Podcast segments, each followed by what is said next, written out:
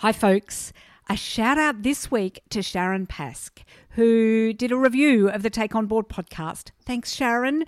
She says, Gender Pay Gap episode, very informative session with Emma Ray. Thank you. Well, thank you, Sharon, for taking the time to do a review. We love to get reviews here. And thanks to Emma for doing that episode. Second announcement for this week. This week we're hearing from Kari Hatch, and listen right through to the end of the episode where she shares resources because not only does she share some resources in the episode itself, but sent me a voice memo afterwards with some additional ones. So there's some gold in there. Radio, on with the show.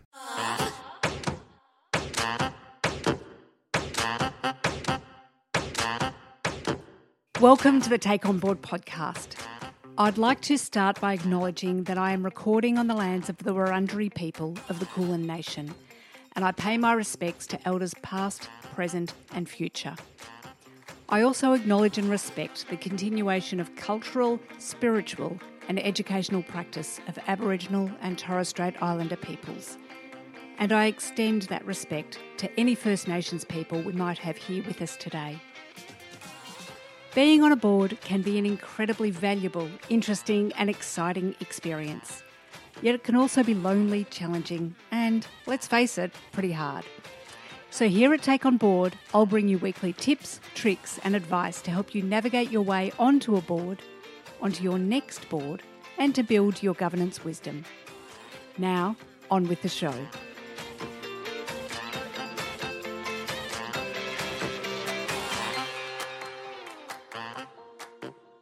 Today on the Take On Board podcast, I'm speaking with Ellen Hooper about the governance of a lifestyle business. First, let me tell you about Ellen. Ellen is an executive coach and leadership specialist. She and Michelle Morgaret co founded the Growth Collective, a company that specialises in leadership development for new and emerging leaders.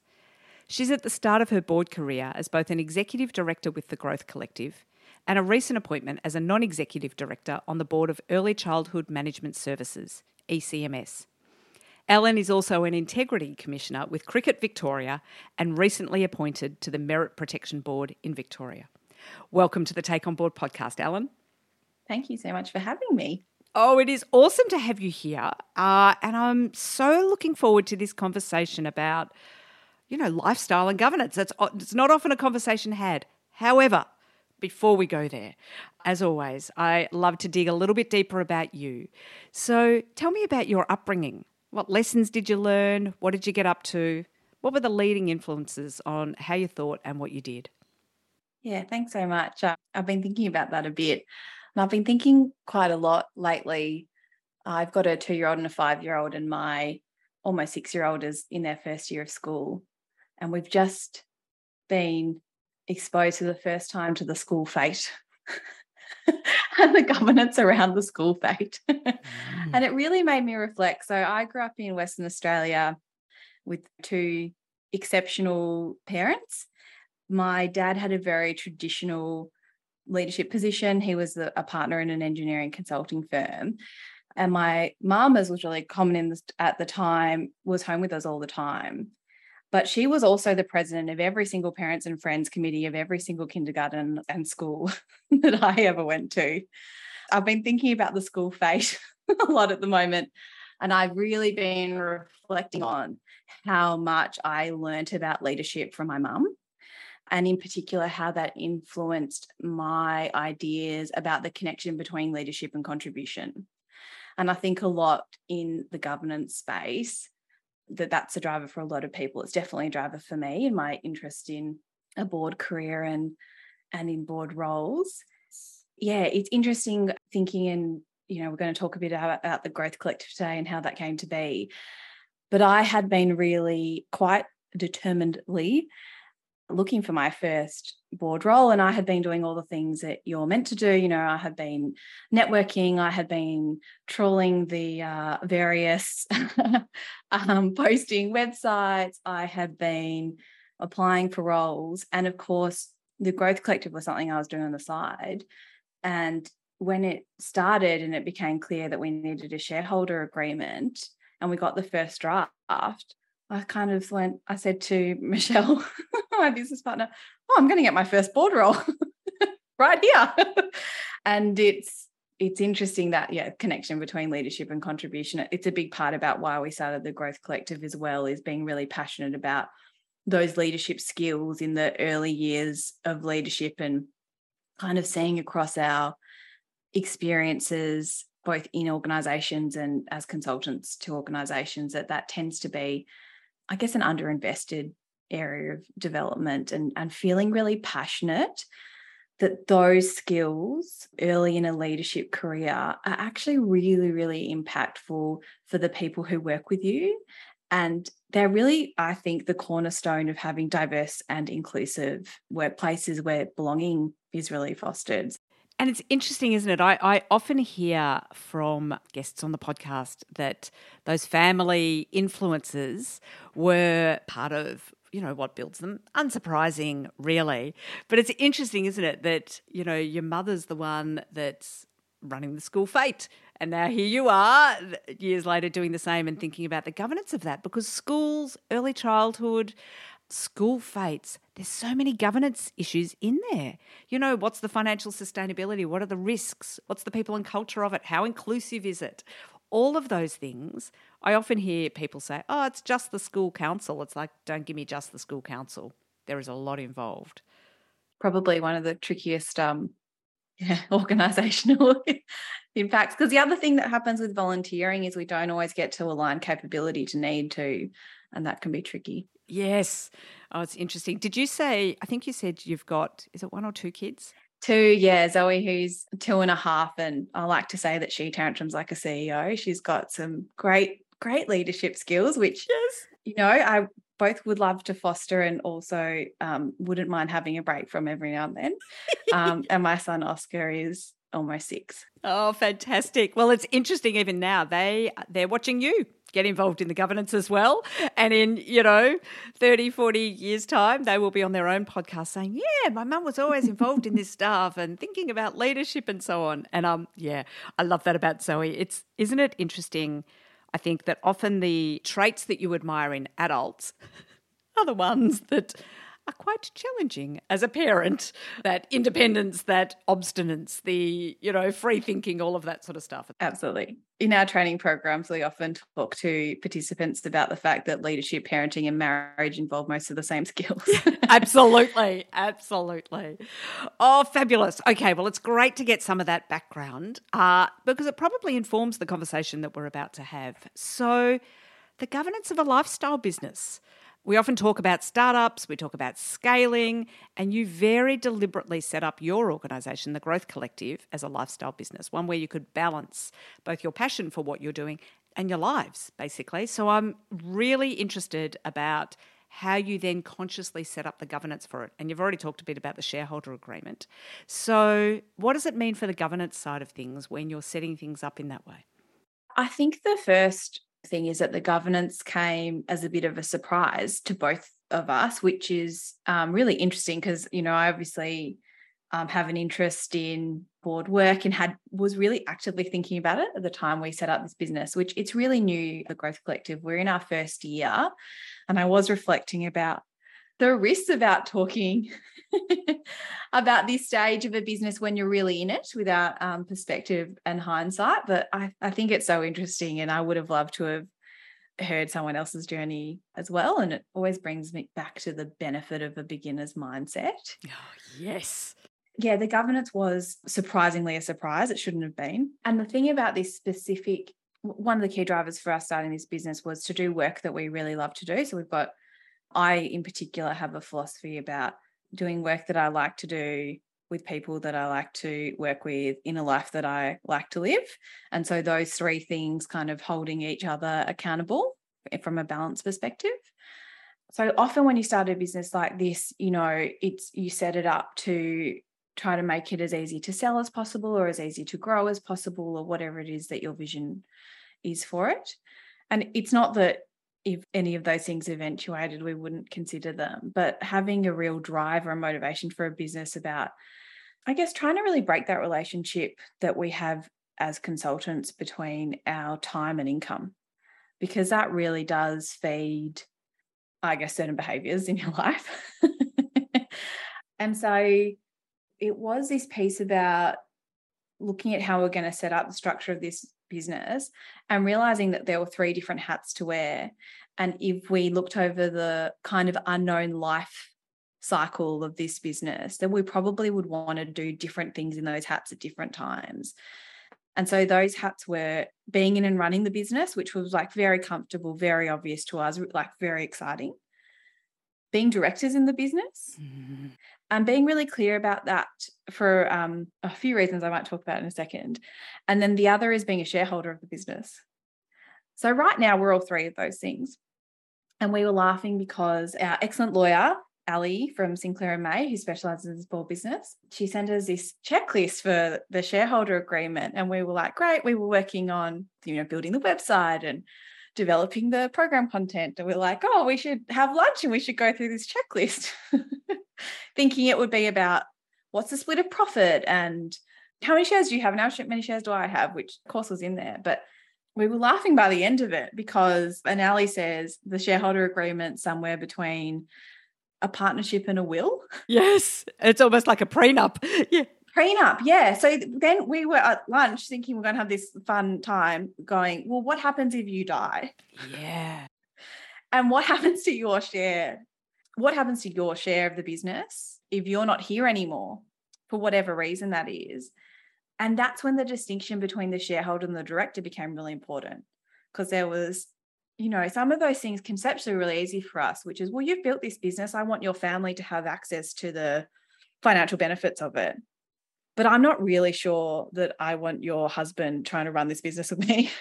And you definitely don't want my husband trying to run this business with you.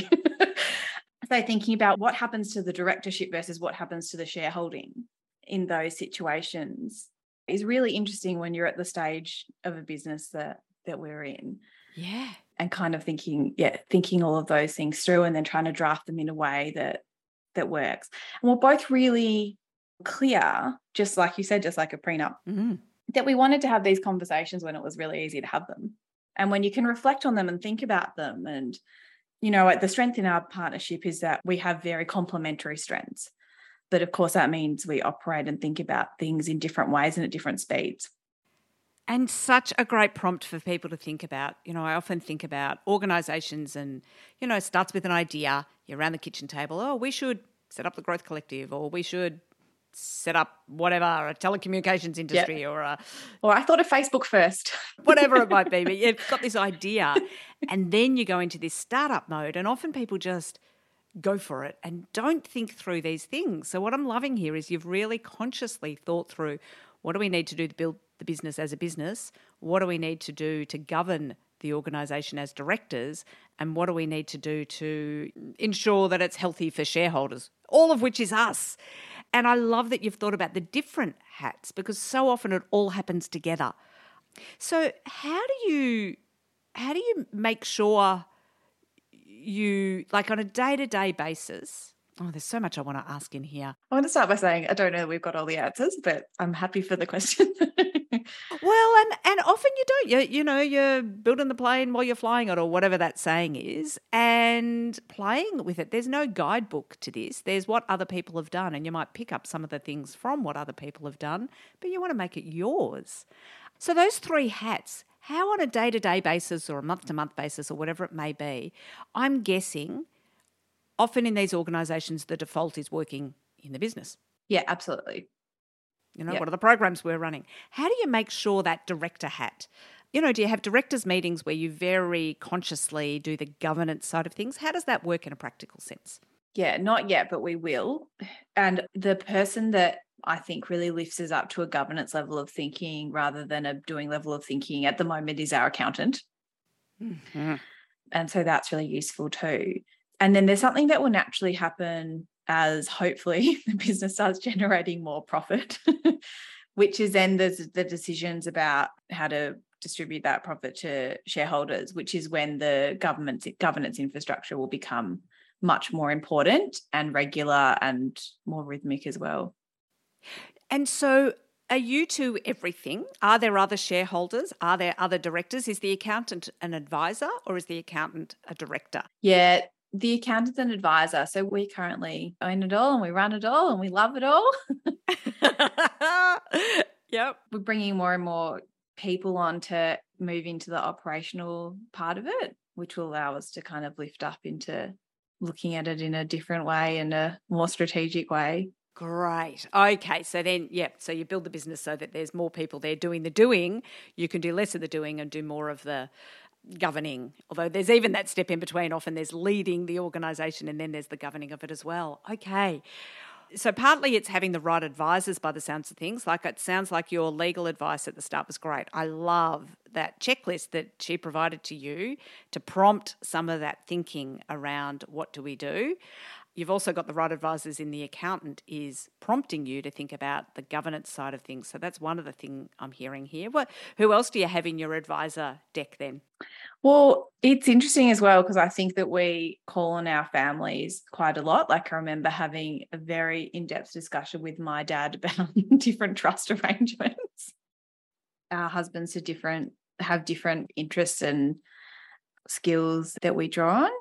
And the other thing that we really focus on at the moment is our networks as well. So, who in our networks can help us get the business known more broadly and participate in our programs and, yeah, and things like that. Right. So, the advisors that you've got on deck to, you know, keep you wanted are both formal and informal by the sounds of things.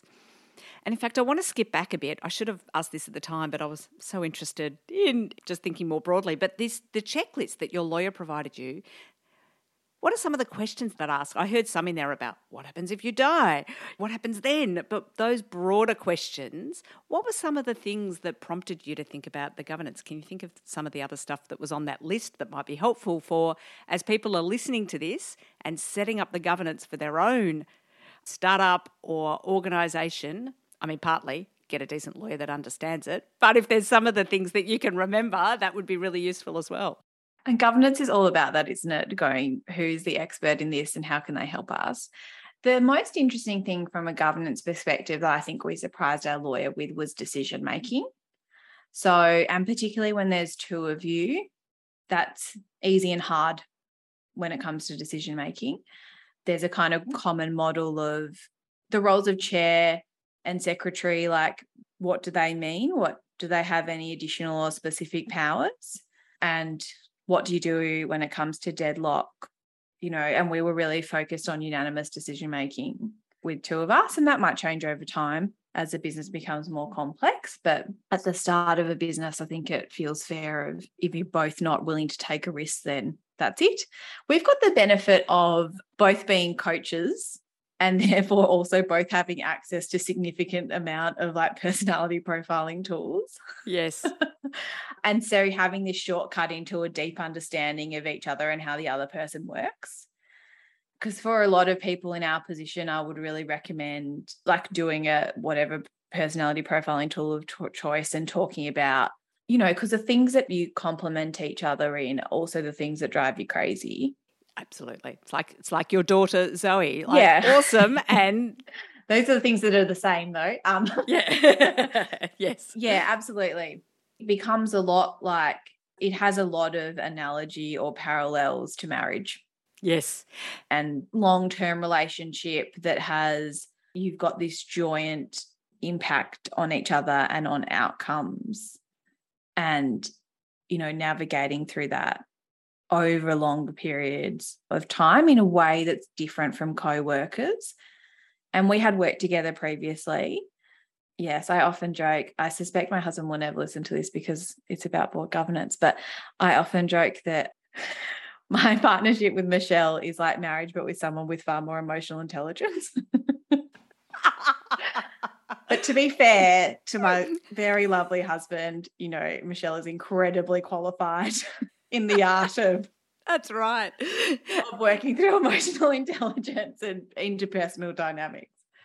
Um, i don't know that they teach you that in law school which is you know the qualification background that my husband has had access to so. Oh that's interesting. That's my background as well and i'm literally about to do the emotional intelligence report accreditation yes which which is one of the reasons why and, michelle was very keen on it too because she I think the other thing we've noticed is the gap between the theoretical and the lived experience. So Michelle has this really deep background in learning and development, but one of the things she used to do with her former employer was run um, board ready programs. So like this incredible experience in governance. Know, I've got this legal background and then and you you run this business and it all theoretically makes sense. And you know i remember kind of going through the business model and being like yep that's that's going to work. And then of course everything takes longer than you think it will. Everything's just that 25% harder than you think it's going to be. You know you've got to decide are you going to launch before you're perfectly ready or are you going to wait for how are you going to continue to motivate yourself without burning yourself out all of those kind of tensions and it has it always blows my mind and this is why the beginner's mindset is so useful but i personally am someone who am just constantly surprised that doing something for the first time is quite hard I think that that's kind of a bit of a um, trick for advice addicts. And I love that term because having been a lawyer and then a HR practitioner and then I mean, coaching isn't so much advising, but playing roles and consulting, like a lot of those roles sitting in the not the decision maker's seat gives you, I think, a false sense of security because you get to look at a lot of those things. And people come to you for your little part of piece of expertise, which you get to sit very comfortably and feel very expert in. And then when you have to do it, it's always a good reflection that you might have been a bit hard on others. oh, nothing like holding up the mirror in that moment about, oh, yeah, now we have to do it. I see. I see the tensions in this. I see the frustrations. I see the challenges. And just the, just the classic risk of business, which is how much money do I invest in this? And what's my level of comfort in that? And what's my level of confidence of there being a return on investment? And I'm guessing, like thinking about even risk through the business frame, I guess, the business eyes, and then the governance, and then the shareholder. I'm guessing there's slightly different perspectives. I mean, when you're in it and building it, oh, let's just do this and let's just do that, like we'll just keep building it and putting in the investment. From a director's perspective, it might be a little bit like, hmm, should we really be doing this? How much risk are we going to go? And from a shareholder perspective, even more, hang on a minute. Are we. Yeah, when am I going to see that again? Yeah yeah, exactly. So uh, again, I love that you've so consciously done what do we need to do in the business? What do we need to do as governors? What do we need to do as shareholders? And thought about some of those things that could go wrong. I think you said earlier as well, even having those conversations about it, it in some ways it means things are less likely to go wrong. It's just that good example of decision making in a times of calm so that you don't have to make decisions in times of stress and that's kind of the foundation of a whole heap of governance approaches, right? It's like, well, that's why we have the policy and procedure. That's why we have the manual. That's why we have the crisis management plan. Because, of course, under stress, like the classic things that happen is fight or flight. Uh, so, yeah, avoidance and conflict tend to play out. Or like freezing's a really common thing as well. It's fun to think about how big could this business model get and you know, like we look at institutions like the Australian Institute of Management, which is has an incredibly enormous offering and wouldn't, of course, would not think of us in their competitor map. the leadership fundamentals program that we offer for first time leaders or leaders who haven't had access to training, and then also our emerging leader programs. Like those two programs are competing with that kind of much bigger organization and you think about that in the long term about okay well what does it mean to build out more offerings? What would it look like to be a player in the marketplace like these businesses that are 20 30 50 years ahead of you?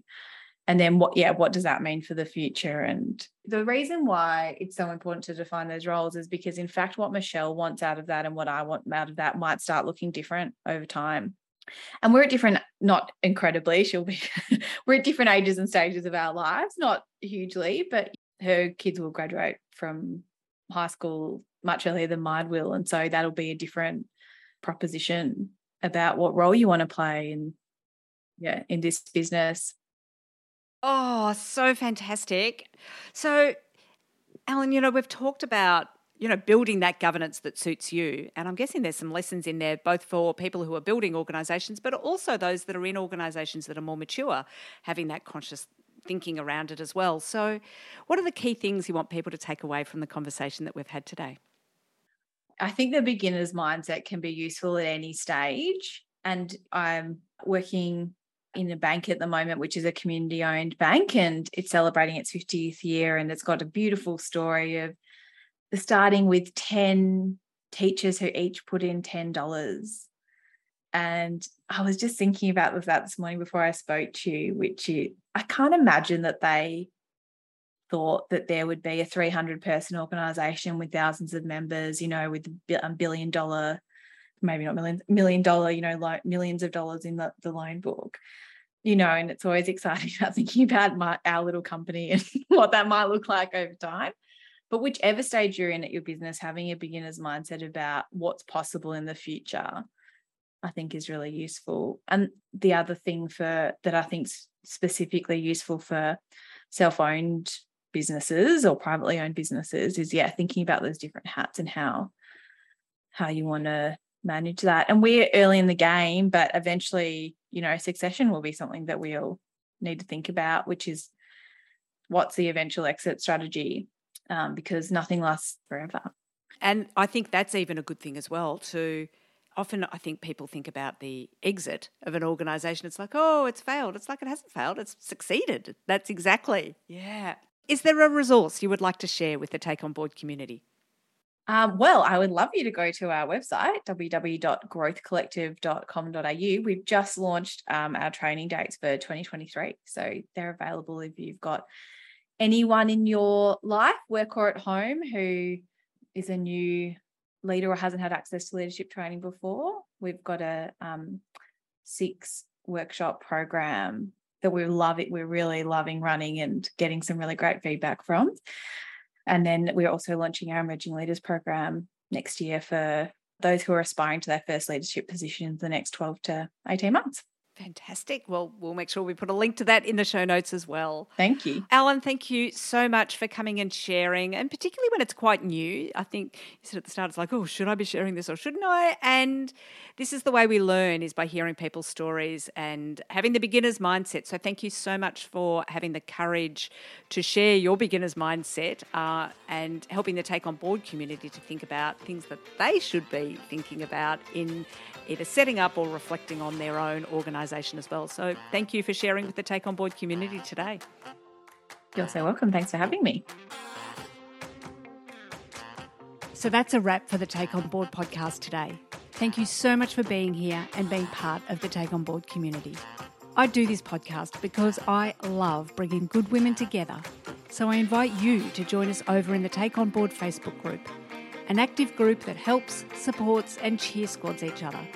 Just search Take On Board in Facebook to find us. I'd really love it if you could also do some of the other podcast things. Share with someone you know who might get some value from our discussions.